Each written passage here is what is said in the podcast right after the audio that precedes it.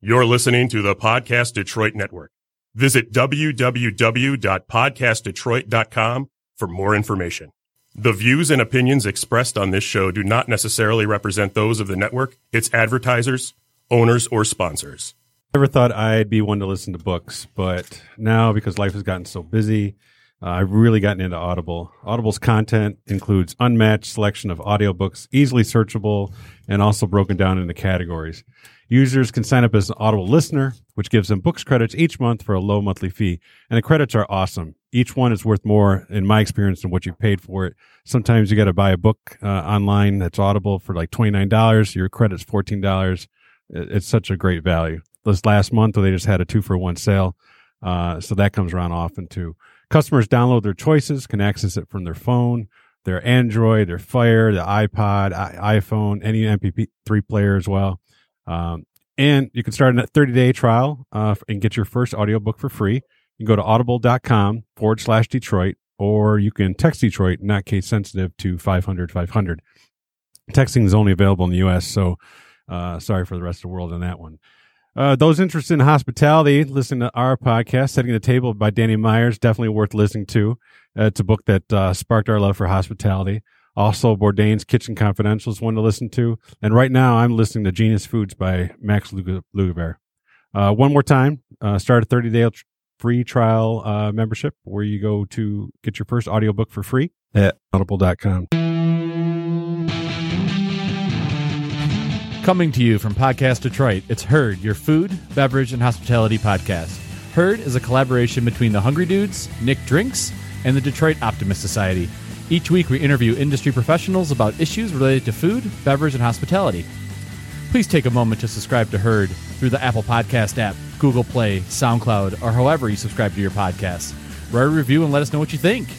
For additional content, including awesome videos and photos, visit herdpodcast.com, like Herd Podcast on Facebook, and follow at Herd Podcast on Instagram. We appreciate your support and hope you enjoy this week's episode of Herd.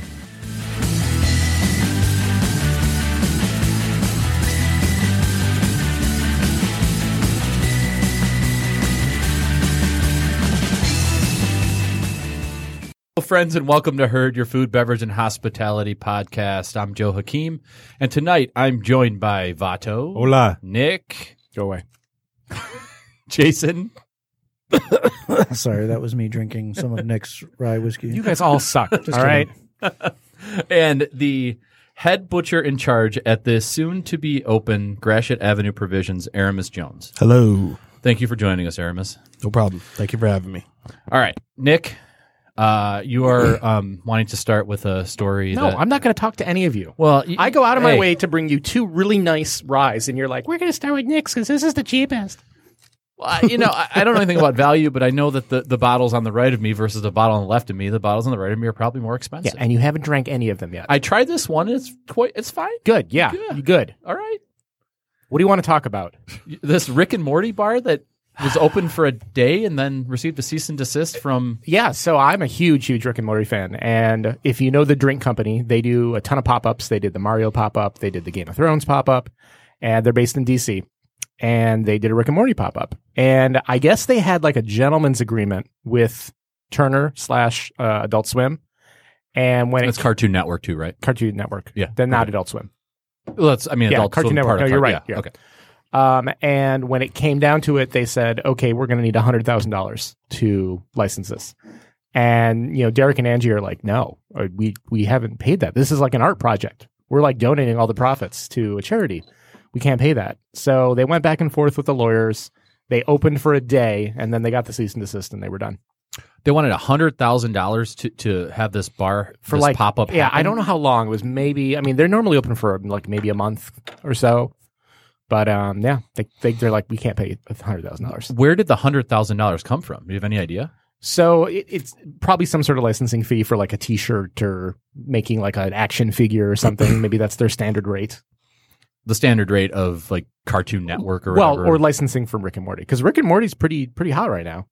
okay, but I mean, if they're doing this for a month and you take hundred thousand dollars off the top, You I got mean, you got if, negative. you do a million, if you do yeah, a million dollars during the month, that's still ten percent of. yeah, and I doubt in- they're, I doubt they're doing a million. So this dollars. is a TV show? I, I the only It's thing for I, smart people. That's why I, I totally get it. Yeah. the only thing I think I watch is a Cartoon Network is the Teen Titans. I For don't what know. it- It's a great New show. Teen Titans or the old? the new one. I apparently got my You're the three. I worst. got my three year old on that, and we're, Apparently, watch- their licensing fee is only ten dollars. we're watching it the other day, and the wife was like, "I don't know if this is three year old appropriate." I'm like, "It's too late. We're already watching it." Teen Titans Go, which is the new one, is pretty kid friendly. Teen Titans Go. Okay. Yeah, that's like where they're like kind of goofy. Yeah. The the new the older one is a little more serious. this. I mean, it's got cyborg, and it's got all yeah, all that. Mm-hmm. Mhm. But then, like killing people in it too. So I saw that, and I was like, "Oh!" But it's cartoon, you know. It's like growing up watching The Simpsons or The Flintstones, right? You know, Yeah, and so let, let- I just want to go down this cartoon path for a second. I know this is kind of off topic, but um, speaking of cartoons, I was very disappointed in the Matt Groening Netflix. Really, Y- the first episode. I'm like I, three three and a half episodes. I got through in. the first one. I thought it was pretty shitty. I don't know. I, I, it was it was hard to follow. Um, kind of annoying. so I, I okay i don't love it i i like it and i appreciate some of the nerdy references in there i'm i'm gonna give it the whole season I'm gonna I'm gonna watch it. I'm not gonna f- I'm not gonna. This just is give up on it. Disenchanted for everyone, Disenchanted, Jason, yeah. are you watching? I'm not. cartoons? were you a futurama fan Nick's also unemployed right now. Is that correct? So he has the time to sit there and watch all those things. well now everyone knows Fun, Damn fun it. Just kidding. employed. fun Fun employed. employed. thank Fun you I'm too Yes. busy listening to books on I- audible.com. Yeah. no, if I actually have downloaded audible.com in the last week and I'm listening to a couple books right now. i've since my fun employment started i've killed at least three books You want here's a trick. Make it at 1.25 speed. That's You get through the book faster. I got it. Depends on the speaker though. Some speakers you kind of want the yeah i can't do that kind of suspense out i'm of in it there. for the the whole ambiance i don't want the micro machine guy talking to the book for me hey guys welcome to game of thrones oh my god so great everyone's gonna die wow Well, yeah, too fast. Well, 125 if you have a relatively slow speaker. Welcome to Herd, your food, beverage and Are you talking about 0.75 now? Or you're not talking about No, if one they, if they talk to make normally the herd like that. experience longer Yeah, there because you it's go. already too short. Just like cut it to 0.5 Yes. and there you go. It's yeah. No. I don't. Are there any good books books on butchery? Uh, there's lots of good books on butchery. Dan- every Danforth book is a great book on butchery. So Nice. he goes through the whole catalog: beef, chicken, rabbits, goose, duck. Illustrated? Uh, Or- or do what? no, ju- it's just words. It's just words. Well, I was saying that would Yeah. be a hard book to replicate in, Yeah. into an Count True, down 'cause to it- the third rib. I are looked are at there some, photos? uh, Is that what you're asking? Is it a picture Yeah, book? it's- well, Absolutely. So, mo- well, most of the most of the audiobooks that have uh, photos and stuff have a PDF attachment to it that you get Oh. for free. that's I- nice. I get what you're oh, I saying. didn't. Okay. Oh, I now now I get it. Yeah, I looked at some. so you're saying is, economics is there a, books. a butchery book that's available I- as an audio book? That's I don't what know want. if you want to listen to a butchery book on Audible. A lot of squish. I mean, and nothing crack. against Audible here, but like, you know, that, doesn't, that doesn't sound like fun to me anyway. Maybe in the well, I was going to go back to like the shower comments we had a couple weeks ago, but what? drinking in the shower, we can listen to Audible in the shower. Got some time. Oh, I thought you could talk about butchering in the shower, and I was like, that's a whole nother urban legend that we don't want to talk about. Miss- Was that the two kidneys missing, or the kidney missing in the morning, like that whole Yeah. yeah, Yeah, in the ice bath, bathtub, yeah. yeah, Mhm. yeah, that's an urban legend. What about shower charcuterie though? Have, we I haven't mean, it's talked already about pretty this. sweaty. Yeah. So We're all There like you go. drooling over this charcuterie board in front of us. yeah, so let's talk about that, Aramis. What's up? What did you bring with you? So I brought uh three of my favorite salamis on the board. We have a sopressata, a finocchiona, and a fileno. These I chose those three. They're three very traditional Italian salamis. Um, they're my favorite, and I follow the Italian style of charcuterie butchery. Um, and these are very classic salamis, four ingredients at the most, and they're just time honored traditions of the Italians. You Can know? can you kind of talk about each one? Yeah, because they and- all and- look the same. Yeah. Kind of just looking at them. So if well, I mean, to my trained eye, I can see every little difference in there. But one one thing I try to tell my partner Nick, who works with me, he says everything looks the same. Not Nick Britt's As, uh, favorite. I, No, but I do no. too. so the Fileno, it's uh, it has whole black peppercorns in there. Mm. So if you look for the whole black peppercorns, you'll see that. The uh, Finocchiona has whole fennel. If you look for the fennel, you'll see the difference in there. And then the Sopressata, it has chili flakes. So if you look for the chili flake, you'll see that. So that's it. That just it just a different spice really in each different every every salami is based in the same it has salt it has uh cure number one tinted cure mix and um but all the spices are different so there's black pepper black pepper red wine garlic in there and the finocchione there's fennel black pepper that's it and then in the uh sopressata there's garlic red chili flake and black pepper Now, now you made these are all made by you. Yeah, it's all made by me. Awesome. And then what are the, what about the two? So the whole cuts, uh, these are two of my favorite whole cuts. Uh, the Lomo, which is this one, looks like a little mini prosciutto, if you will. This is my favorite cut because it is the most overlooked. Everyone wants to make pork chops here in America. So what I do is I take the whole loin off and cure it. And Lomo literally means loin. So, um, and then the Copa, that's obviously the king of the whole cuts next to prosciutto. It's just fantastic. It has awesome marbling. The flavor is always fantastic and it's beautiful. one. And what cut is this? The copa comes from the shoulder and uh, it connects the neck to the to shoulder. Cool. Yeah. So it's called the neck shoulder muscle. so let, let's talk about you, you use the word whole cut a lot. So whole cut means what? Whole cut is literally the primals from the pig. So you break it down into primals. Uh, the shoulder, that's the whole cut comes from the shoulder. It, these are the muscles that make up the anatomy of the pig. So the loin, this is the entire loin. I just take the whole thing and covered in salt and cured and dry like that. And can that be done with any cut? It can be done with any cut So on you the could pig. take like a T-bone or the pig. Sorry, pig. All right. So you could do like a well a ham basically. A ham's a Yeah. ham. yep. Okay. So you just take the whole ham and uh, cure it in salt for three months and then let it hang for a year. Fantastic. Then you got a prosciutto. So charcuterie a- as a as a practice, like there, there's in books that it goes all the way back to the first century. Um, in terms of like salted meat showing up, right? Yep. And It was a means of preservation. It was a means of preservation. I was just explaining to someone yesterday that charcuterie is the poor man's food back in the day. You know, the the rich they didn't eat charcuterie. They didn't they didn't need to worry about what was happening with their food or where it was coming from. So the poor had to figure out how to make their food last a little bit longer, and they used salt and other means of preserving it. And that's pretty much how charcuterie was born. Yeah, and so th- that's kind of the path I want to follow. Is like th- this. This has transitioned from, as you say, a poor man's poor man's food or, or peasant food to this kind of like elevated cuisine, right? So you can't go into if you go into a, any restaurant that has a charcuterie board, you're dropping somewhere in between fifteen to thirty dollars on the board, right? Absolutely, yeah. Um, That's in a restaurant too, though. yeah, But you can also go to Meyer and pick up a bunch of salami and throw it on a board for three bucks. yep. Well, You can, but it's not going to be the same level of quality, and you can go to Right. Ventimiglia's or Cantoros and get like true charcuterie. Okay, so on a on a side point, so I actually did a class where we made a whole prosciutto, and we my dad and I split it. We got the whole ham, and by about halfway through it, we were so sick of prosciutto.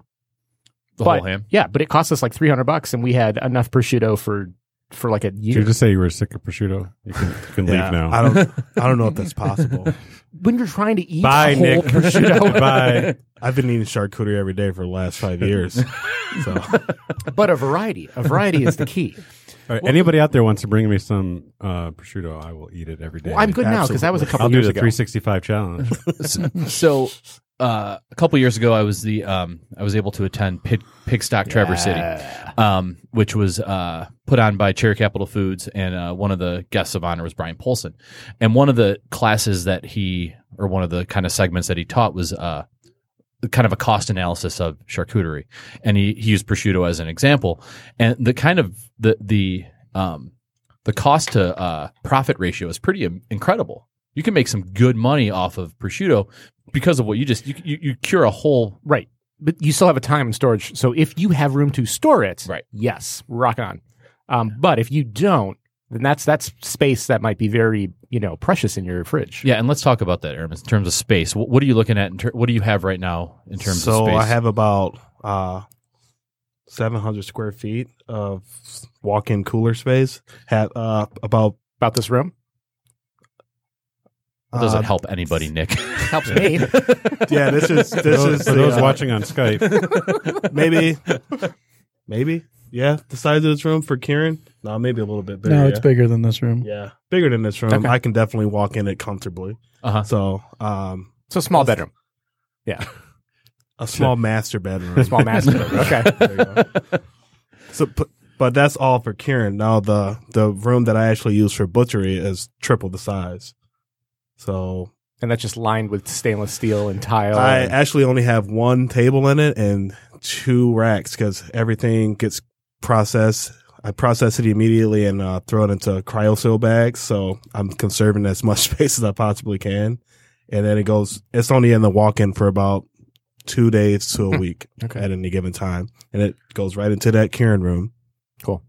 Is there nitrogen a- a component to the seal, or is just uh, oh no, no? no, no, uh, none at all. That's just a regular seal, and it's just to uh, equalize the meat with the salt.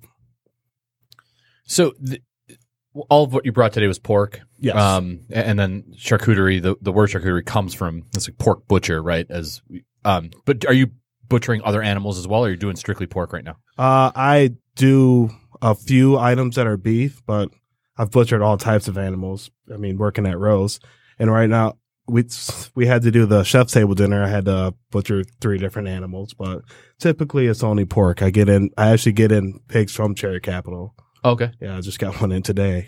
So what's the weirdest animal you've butchered? Uh, Like a frog? I've actually eaten a whole frog. Just put it right in my mouth. Didn't butcher it at all. Does eighth grade count for the frog dissection? We didn't do that. We had like a sheep eye or something. Mm. Oh. Sheep eye. Yeah. Well, uh, just an eyeball. Just an eyeball. Hmm. Just- we were Mm. poor in our school district. I don't know. I don't. No animal is weird to me, so I can't really say. Mm, good answer. I've never butchered an alligator, that's for sure. What what Ah. got what got you into butchery? Uh, working at Rose, so I started. I got hired at Rose about six years ago, and I worked. Andy Holiday is actually the one who hired me, and I was just truly amazed at what they did there. They, you know, they, st- they get whole primals in for their steaks. They do all their steak butchery themselves. They did all the chicken, veal, everything they did in house. So I started off on gar- garmage, so I was just making salads, and every day I would just watch those guys do butchery. And six months later, I was doing the butchery. So my poor wife is a vegetarian, and That she sucks. was trying to. I, I love my she's wife, not a poor wife because she's a vegetarian. Uh, and she wanted to impress her boyfriend by for I think my thirtieth birthday, thirty fifth, thirtieth, thirtieth. So she took me to a roast, Oh, nice. and there's nothing on the menu for her. There's Yeah. there's like a salad. There's like yeah, some salads. yeah. Um, maybe. But what was interesting is there's the beast of the day, Mhm. which we had to face her away from. Yeah. Um, can you talk about the beast of the day and like that process? So the beast of the day was it was just uh it was really just a way to for the guests to have fun while they're eating at Michael Simon's roast. You know, yeah, look it at wasn't the, very wasn't very cost effective. I will say that. um, So basically, it's like a window with like a rotisserie and Yeah. like a camel. yeah, a camel, a Camel. sheep, the Camel. A lamb, camel. Eat why- it, whatever you wanna wanna throw up in there. alpaca. Yeah, so it's just a, it's just a window for us to roast an animal for the guests to have a little fun while they're eating their beast of the day plate. You know, like oh, I'm actually eating that animal that's up there. It's just fun th- fun things. It, it, it's tasty. It's delicious. Yeah. I mean, nothing's better than some meat cooked over a wood fire. So And, and were most of them just just a roast? Were there? I mean, maybe some seasoning, but uh, just salt, pepper, uh, a little oil, and uh, flavor from the the wood. That Neat. was it. nice. So back to your origin. So you uh, you did garmage. You you started uh, butchering animals there. Then did you take any external training? Did you get any other education on it? outside No, I of- just I just got a lot of books and I read those books and I did a lot of practice. So These are I s- paper books, not not audible audible, books, books. yeah. I'm sorry. yeah, just read read a lot of books, and I practiced with my buddy a lot. We s- we screwed up a lot, but we eventually learned what the hell we were doing. And were you doing that on your own dime? That Oh practicing? yeah, I would come in like four hours early to work just to.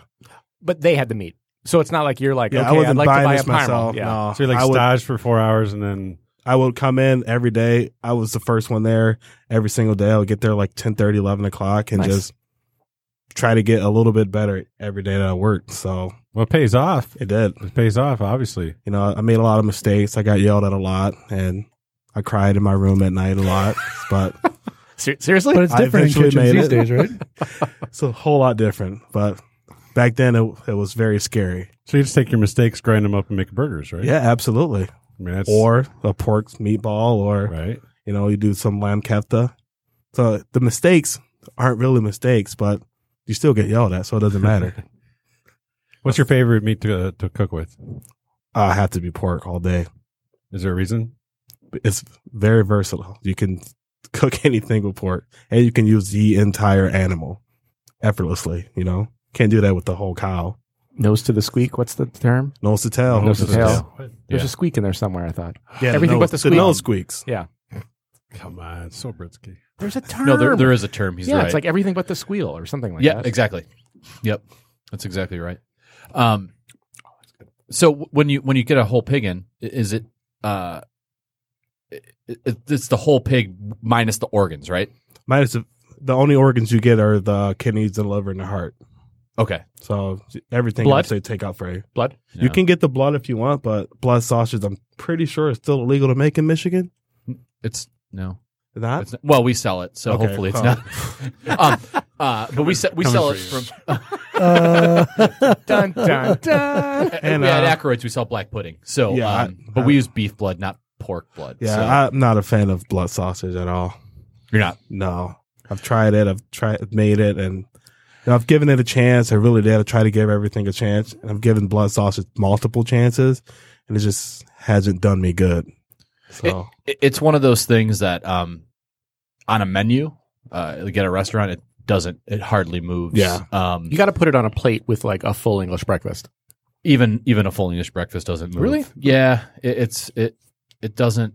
it- Well, I- you're, you're you're going for a, a really small niche audience at that point. Well, haggis. I mean, I feel like unless you're going to the Scottish things that we go to, Yep. and you have like someone's like, I've had haggis every single day of my life, but then the majority of people are like, I don't want it. Right. yeah, and that's true and, and there, there's a level of like um it's almost like a you're a card carrying haggis eater or something Yeah. I right can't remember the last place I had blood sausage though.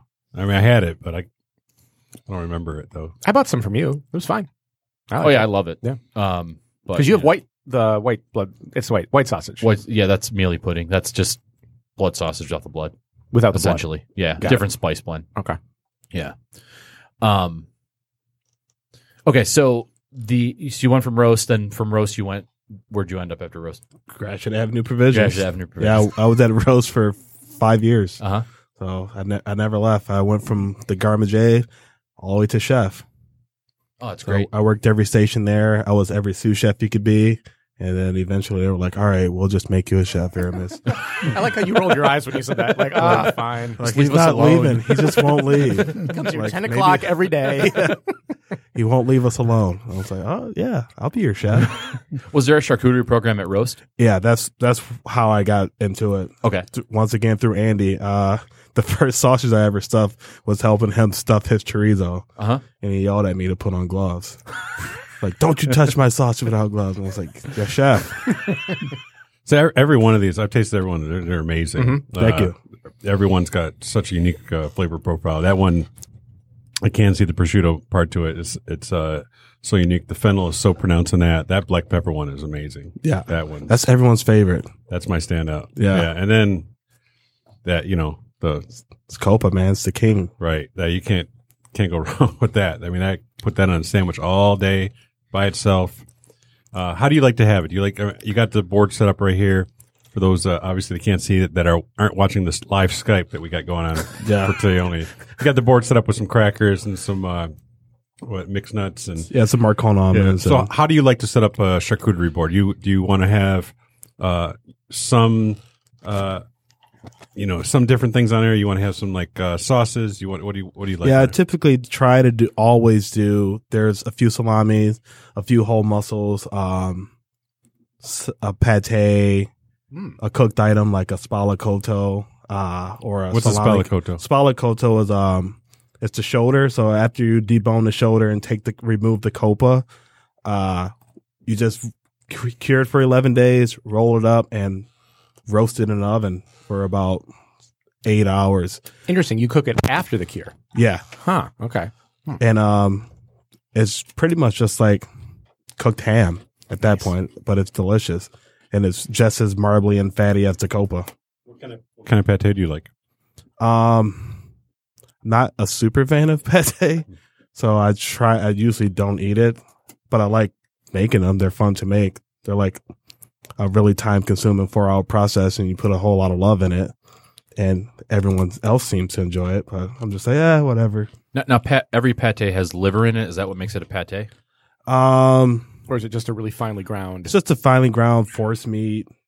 You know, it's put whatever you want in there. It's really I mean, It doesn't have to have liver. Doesn't have to have liver. Okay. but most pates have liver. There's most of the good pates have liver anyway. Uh huh. What are your thoughts on terrines? I love terrines. Terrines are fun to make. I actually made a uh, mushroom terrine for the chef's table dinner. Was But that all veggie? It was no. I had a little chicken in there. Sorry, sorry, wife. but not really. She's not listening. There was uh it's a chicken mousseline with uh some wild forage mushrooms in there, black trumpets, trumpet royales, and oyster mushrooms. That I love making that. It's just beauty to see that the chicken. You can make a terrine out of chicken and mushrooms, and not use pork or any types of beef or any stuff like that. It's just amazing. Did you cover it in chicken fat or anything? or- No, it's literally just chicken breast and those three mushrooms And just and pack it egg in. white. Yeah, just egg whites, a little cream, and Cream, pack it in okay. a terrine. Cool. It's amazing. I love terrines. when you're when you're putting together a board, are you thinking about the board itself? Are you thinking about pairings like with cheese?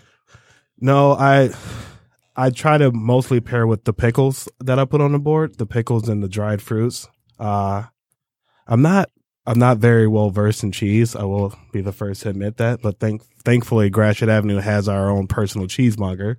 So him and I are going to work very closely together to uh to educate me on cheese and educate him on charcuterie.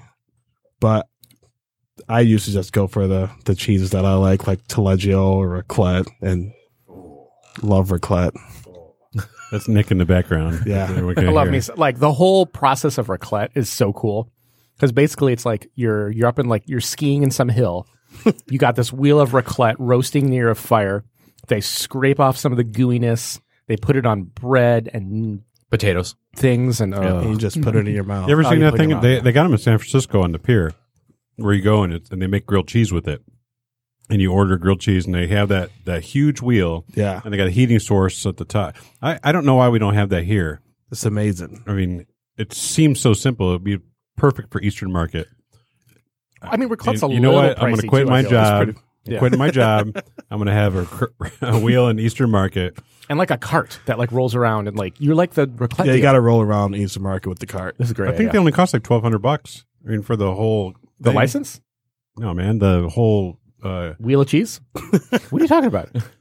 the, The cart? No, you guys are all killing me. The- the apparatus that cooks the thing, you know, the the heating source and all that.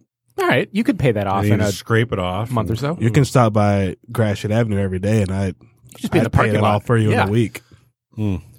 like a little cheese dealer in the parking lot. Right up north at Leland All Cheese, there's like the best raclette that you'll Mm-hmm. ever have. Um, and they have two versions. They have a cave aged and a and like a fresh raclette.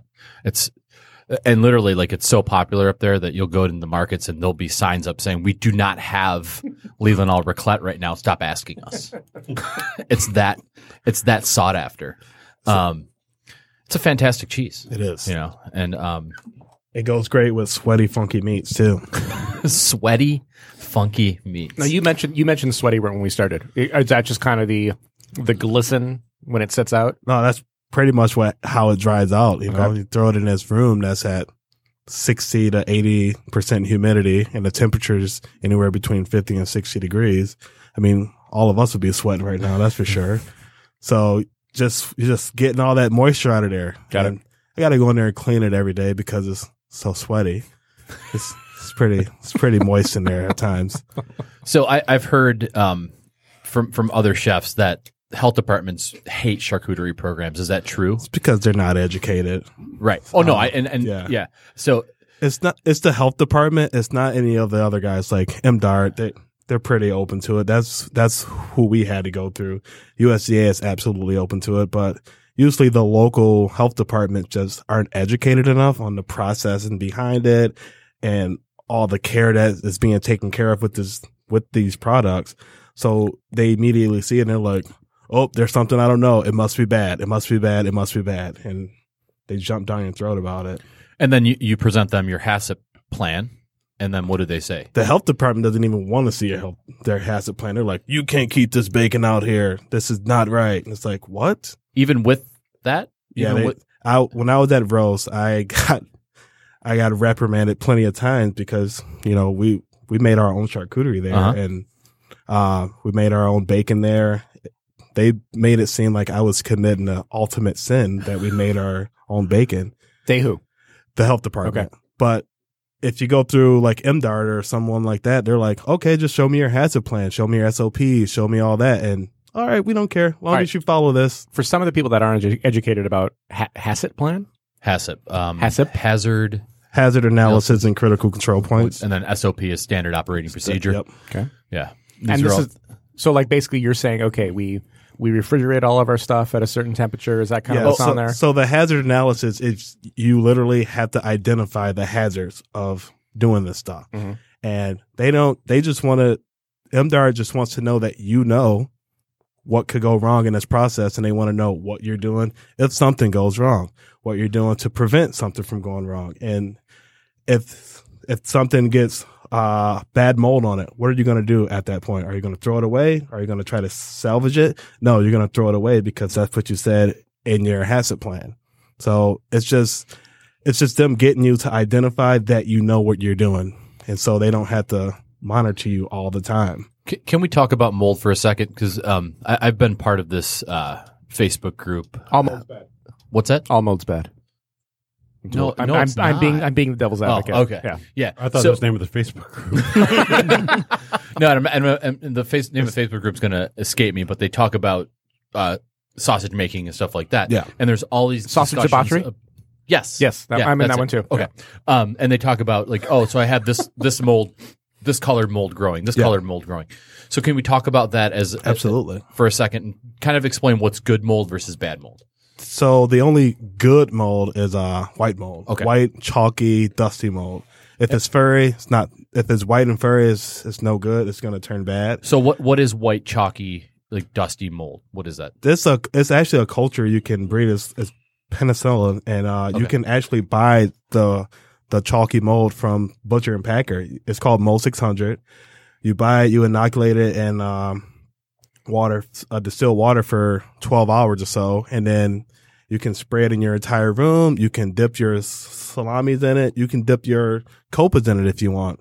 And it pretty much does, it helps drop the pH a little bit more and it uh, protects the meat from all the bad molds like the greens, the blues, the blacks, the oranges, the yellows. It protects you from all those guys. can we ca- talk about that really quick can we talk about the magic of butcher and packer because i don't think the majority of the public knows about this place So Butcher and Packers at 14 and DeQuinder. Yep. Th- They they are an incredible wealth of knowledge. Yes. Um, and a retail store for like buying crazy things that most places don't have Mhm. yeah, uh, if you want to get into sausage making, if you want to get into meat grinding, if you Mm-hmm. Mhm. want to get into I mean, they even have great knives off If you the want to get cuff. into Like, butchery, they, butchery. They, they got you. and Yeah. anyone can go. It's not like you need that like that crazy restaurant supply store that you have to like donate a child to get in. like they let it- Restaurant Depot. yeah. Yeah. Yeah. yeah. Yeah, th- yeah. Yeah, Butcher Packer is open to the public. They're they're awesome. You can go in there. Th- They're so good at their jobs that they actually make they make you feel like you don't know what you're doing. They're like, they're like, I noticed you bought all this stuff. Do you need Destros? I'm like, no, I haven't. They're like, Are you sure? I'm like, I'm positive. Like, do you need sugar? No, I don't need any sugar. Are you sure? You know what you're supposed to do with this culture when you get home, right? It's like, I mean, I had a whole list when I came in here. I think think I know a little bit. There there is something to be said about going to some of these industrial stores. I haven't really got it from the cooking stores, but definitely like the welding in some of those stores. They're just like you don't know what you're doing. And 9 times out of 10 I don't. but they definitely make you feel like an idiot. yeah. They, By nine times out of ten, you mean ten out of ten. no, I'm getting better. but yeah, Butcher and Packer is such a fun store. it is. So I, I, I so I want to Sorry, my talk fault. about mold some more. Yeah. Um, so th- these different colored molds, h- how do you best practices? How do you avoid? And and also, how do you? w- where does black mold come from versus orange mold? Like what? So what does that mean? each mold, yeah, each mold has a particular thing that starts it. So the black mold, there's like high humidity and absolutely no air movement in your charcuterie room or wherever you're at in your house. There's like 80% humidity and the air is not moving at all. So that's a perfect area for black mold to grow. And once black mold grows, this spores like crazy. Then you got the greens and the blues who they're bad guys, but they're not really bad guys, you know? So, so in your charcuterie rooms, are you have like forced air? Do you have like circulation kind of system? I have three fans in my my charcuterie room, and uh, we have two wall uh, window air conditioner units in there. We busted out two holes in the wall and put the um the air conditioner used in there. They help with the dehumidification, and I also have two dehumidifiers in there. So w- when you when you build out this room, um, did you have a vision, or was it something that you learned from roast, or It was- a little bit of both? It was a combination. Like I've I looked into other people's charcuterie rooms and their their their curing rooms, and uh just learning from Rose like the the dehumidification is a huge factor. Um, like eighty one percent is all it, it takes one percent to change what goes on in your curing room. Like it goes from being white to greens and blues very fast. one percent. Yeah, that's literally all it well, takes. well, well, hold on. But the one percent on. Yeah, right? the one percent. So like if under it's that, if it's yeah. under that eighty percent, you should be fine as long as you got some air movement going in there and you got s- other types of dehumidification. But you hit eight, once you hit eighty percent, that's like your danger zone. You ne- you might want to start adjusting some things to your room. But but outside, does the outside temperature affect that? Uh, where we're at at K Foods, yes, absolutely. So those really, really hot days about three weeks ago that we had, Mhm. I was emptying my dehumidifier three times a day.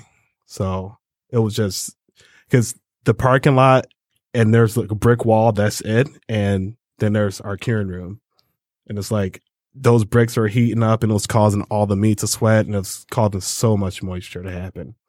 So in an ideal situation, what is the ideal p- placement for a charcuterie room? in the like underground. yeah, underground for Is it sure. really? You don't, because you, don't want it to be like contaminated by the elements. You know, like the sun is a very powerful being, and yeah, you want you want to hide from that guy at all costs. He's scary. So the the Gresh Avenue, provi- Avenue provisions hasn't opened yet. So um, do you have? Is there a projected date? Um, the restaurant's being built out now. Okay. I've actually been work. I've there's a it's a twofold operation. So we have a production facility, which is where I've been since January, and then we also have a restaurant that is opening on Gratiot. So we're both in Eastern Market. I'm located in the old K Foods, and um, right across from Detroit Hustles Harder. Okay. And the restaurant is on Gratiot and J, where the building with all the fantastic billboard signs. The So- Hmm. old Butcher Packer building, actually. So you're producing now out of the K Foods building, and um, you, I've seen you. You're you've had the the chef's table event, obviously, and then you're also providing food for at, at times for Sugar House, Mm-hmm. um, Buell Bar, uh, and then Right? Are you- Right and Co? right is No, not right and code. Not right now. No, No. they're they don't they currently don't have a charcuterie program Okay. there. Because they're like the most extensive food program in Detroit And Optimus, the- right? Uh, them in Yeah. Peterborough. Oh, Peterborough. I mean, Yeah, Wright forgot and about Company is a Peterborough. larger Yeah. property. Okay. Honest John's got those brats though. Yeah, Honest John's carries our brats. Nice. Nice. and is there a- an intention to go into grocery stores?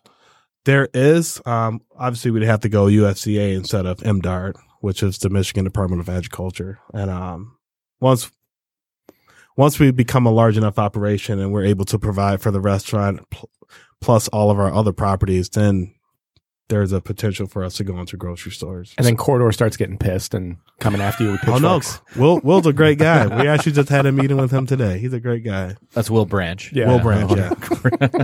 we have to get Will on here. Well, We do. I'm not, Have we not a will yet? No, No, we we need have- to do that. yeah, we have- I don't I Like don't starting da- a I war. don't dabble in Will's uh, area of expertise. He's they're fresh sausage. Airport He's got- cooking. he's got a Is that great what you don't market. dabble in? What's that? Airport cooking? Airport. Oh, I'm sorry, Will. yeah. Don't go to corridor kitchens. it's fine. It's fine. wow, pissing off everybody. yeah. Were you going to say Nick. something about Bigalora too? They're at the airport. I did see him uh, Well, I won't get into that. I'll share that off the podcast. That was a funny story, though. So th- there's this there's salami. Mhm. And there's salumi. What's the difference? Mm-hmm. Oh, Um, it's not really a, diff- a difference. I, I didn't think so. potato, potato. yeah, you, So- it's salumi is just another way of saying you do charcuterie. So it's just a way of saying fancy salami. yeah, it's like, hey, uh, I got this salumi on my board. You want to check it out? You know, you have to say it in a sexy voice. Jason. Yeah, Can you? Should we all say salumi? Salumi. everyone needs to say salumi. Everyone. Nick, What are do you your- want some salumi? not, not your salumi. It's chorizo, baby. Uh, Can what, we are get that played back in point five? your, what are your thoughts on lardo? Oh, absolutely love it. I was actually going to bring you guys some. Yeah. And I was like, no, I'm going to say that. They don't. No. so lardo Not is ready for basically basically cured fat. it's right? just fat, man. It's Yeah. like fat in all its glory. Is that what? What's the stuff that you were slicing up? That that- is that was the uh, That was pork actually- belly. No, that was Spalacoto from the shoulder. Okay, uh, the, the lardo was what I put on the scallops. okay. I put whipped lardo on the scallop course for the chef's table dinner. so was that cured then if you whipped it? Yeah, it was it was cured for about three months, and, And, then it, it I- maintains a creamy consistency. oh, absolutely. Neat. It was Mangalisa fat, so yeah, Neat. yeah. Oh, you're, you're using Mangalisa. I use Mangalisa, Mulefoots, uh, Tamworth. Uh, I work with Farmfield Table. I mean, yeah, Farmfield Table a lot. We actually went up to their farm about four months ago That's in Imlay City. Yeah. in Emily City. Uh. Um, they do, he actually just got all of his pigs back to a 50 50 manga mulefoot, if I'm not mistaken. That's what he said. yeah. Matt was on here. Mhm. Matt Romine Yeah. was here last a few months ago. A few months Yeah. ago, yeah. Yeah. Do you Well- buy pork shoulder from him? They never have any for me. because I went in to try to get some, and he's like, "We don't have any. All the restaurants buy it." Yeah, I, I actually just get the whole hogs from them, Yeah, I can't and do that. um, yeah, it really it's pricey, but it's so great. If I need something on the fly, I hit those guys up too. Mm-hmm. Like I have some pork bellies coming tomorrow, which is a rare thing. Never have those either. I was like, I'm jumping on that. They are getting super popular. Like, Yeah. in, and during the holidays, they had lines out the door. Yeah, I mean they have an incredible product, Yep. so it's it, it's what we're trying to do. They- They have they're offering people something that's not in this area, so that's what's amazing about those guys. So, in terms of scaling a business like this, um, you're talking about opening a restaurant, Mhm. right? Um, providing f- charcuterie to other restaurants within within the group, the Detroit Optimist Society, Eventually, everyone. um, and then eventually going into gro- grocery stores. Uh, how do you scale out incrementally? Like, what what is the vision to do such a thing? uh it's, it's pretty big it's just right now i'm a one man operation so That's what it sounds like, and that's that's kind of what I'm getting at. yeah so right now i have i have someone on the uh the line my buddy garrett he actually was my sous, sous chef over at rose when i first took over the chef position he ran our charcuterie program for us and once business starts heating up i'm gonna try to bring him on board i mean i can do a, a pig pretty fast but that's not the part that's the hard part it's the processing of it so once once the restaurant opens, I'll really be able to tell how the flow of things are going to go. I, as of right now, I have no idea. I'm Yeah. just doing the best I can. And, and the reason I ask is, uh, you know, we're drinking these bottles of rye here, and these couple bottles of Willet are five years in, right? So you have Mhm. to wait five years before Yeah, you have any product. What is the minimum amount of aging that goes into the the meats that you're carrying? The minimum is four weeks. Okay. Um, so right now, I have a prosciutto that was actually cured in a Eagle Rare barrel. What? Um, I have three of those, and I have a 12, 18, and a 24 month curing right drying right now. So the prosciuttos are obviously going to take the longest, and then the the salamis are a quick quick cash grab.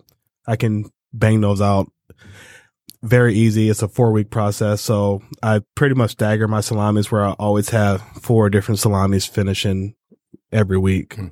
So if someone wants to buy any of our product, they can. They can buy our salamis.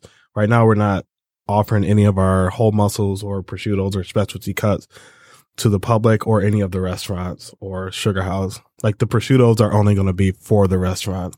That's the only place you'll ever be able to get the Gratiot Avenue Provisions prosciutto. Is that Gra- Gratiot Avenue provisions? Yep.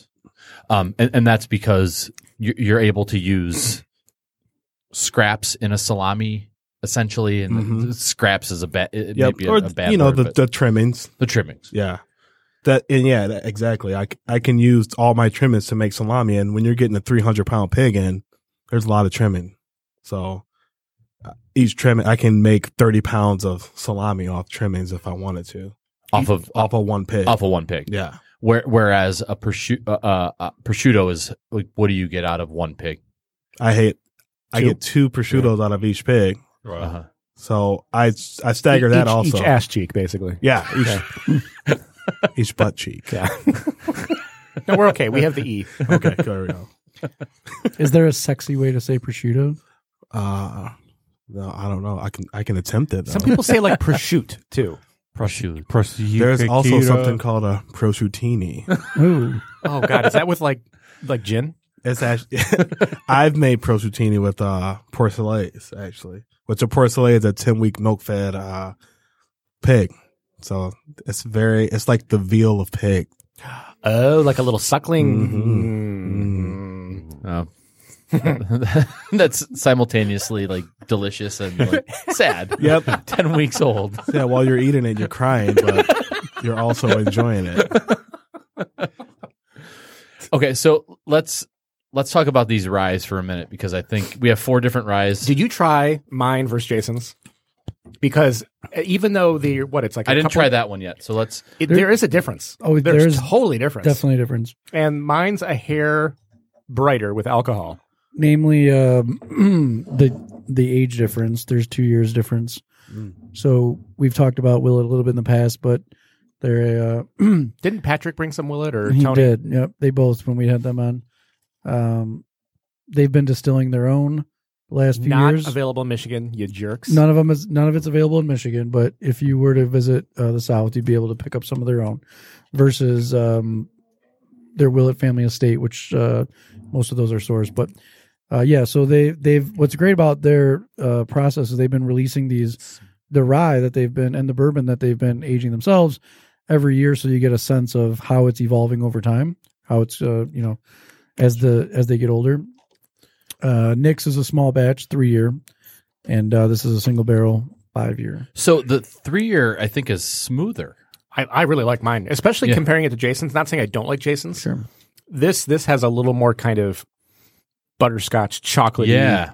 flavors to it. Whereas Jason's is good, but it's just a little more mellowed, maybe because of age. A- And then we have um, the Journeyman's uh, Not a King whiskey, Mm-hmm. Yep. uh, w- which was good. Imported from the west coast of Michigan. West Coast of Michigan, and then the 1792 High Rye. right. Yeah. Um, you know, a- and uh, all of them are good. The, the Willet, I think, The are- Willets stand out. Both Yeah. of them stand out, of course. Um, They're also probably double the price of both of these. The three years also a small batch. Uh, at that time, they just you know they we don't know what the size, but they threw some barrels together. Once they reached, um, I think five, maybe four, but this is a single barrel. So they've released a couple different single barrels of the five year, which um, this is the only one I've got, but they will have some variation, some nuance on those, so they're not um, they're not all the same. so Aramis, the Gresh Avenue provisions, the the focus on beverage, cocktails, wine, beer, all three. What do you think? Uh, I'm pretty sure it's uh just cocktails and wine. Cocktails and wine.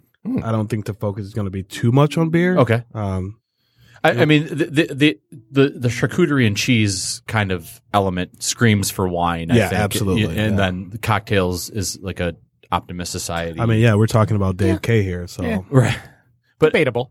What? I think I mean beer pairs really well with a lot of things. It does. because it's kind of bubbly. It's really cleansing with some of the the fats too. And so Then you drink sparkling wine, Nick. unless, unless you don't drink beer. Oh, there's sparkling Have some- wine. Well, have some yeah, class, yeah. Poor, Nick. poor Vato over here. I know. I was there, but I used to be. Oh yeah, you can't. Yeah, I know. Yeah. Before we wah. before we wrap, can I do Yeah. a quick shout out? Yes, Go vote Toma Detroit if you're listening live. Been voting The twice a day. Their Hatch first Detroit. the first dot com. ever agave bar in Detroit could be ours if Top, you top four. if you vote for them. So go do that right now. I've been That's voting- Toma. Yes. T O M A. And for some reason, they were being super coy and polite the last time they were on and wouldn't talk about it. Right. you can vote twice a day. Uh, Aramis, where can we find out more information about Gratiot Gratiot Avenue provisions? and- Um, we have a we have a website that just went live two weeks ago, Okay. and also check out our Instagram or our Facebook. What's the website? The website is gratiatavenueprovisions.com. I'm pretty sure. No, it's Gratiot Ave. Gratiot Ave provisions. All of them are Gratiot Ave provisions. Gratiot Ave Gratiot provisions. AV. That's A V Provisions. E. I don't even know my own website. Yeah. Well, ask the guy that's probably Grash making it it. happens. G R A T I O T. Do you have for a personal Those. Instagram that people can follow that you are want to make public or no? Absolutely. It's uh my personal Instagram is it's only one Aramis. That is the number one, not the letter the word one. Sorry. Um it's only one Aramis. Awesome. It's true because Nick has never met an Aramis before That's awesome. Or, or an Or an Artemis. Artemis. or an Artemis. That's awesome. Aramis, thanks for being with us. Thank you for having me. Best of luck. Thank you. Until next time, dine well, friends.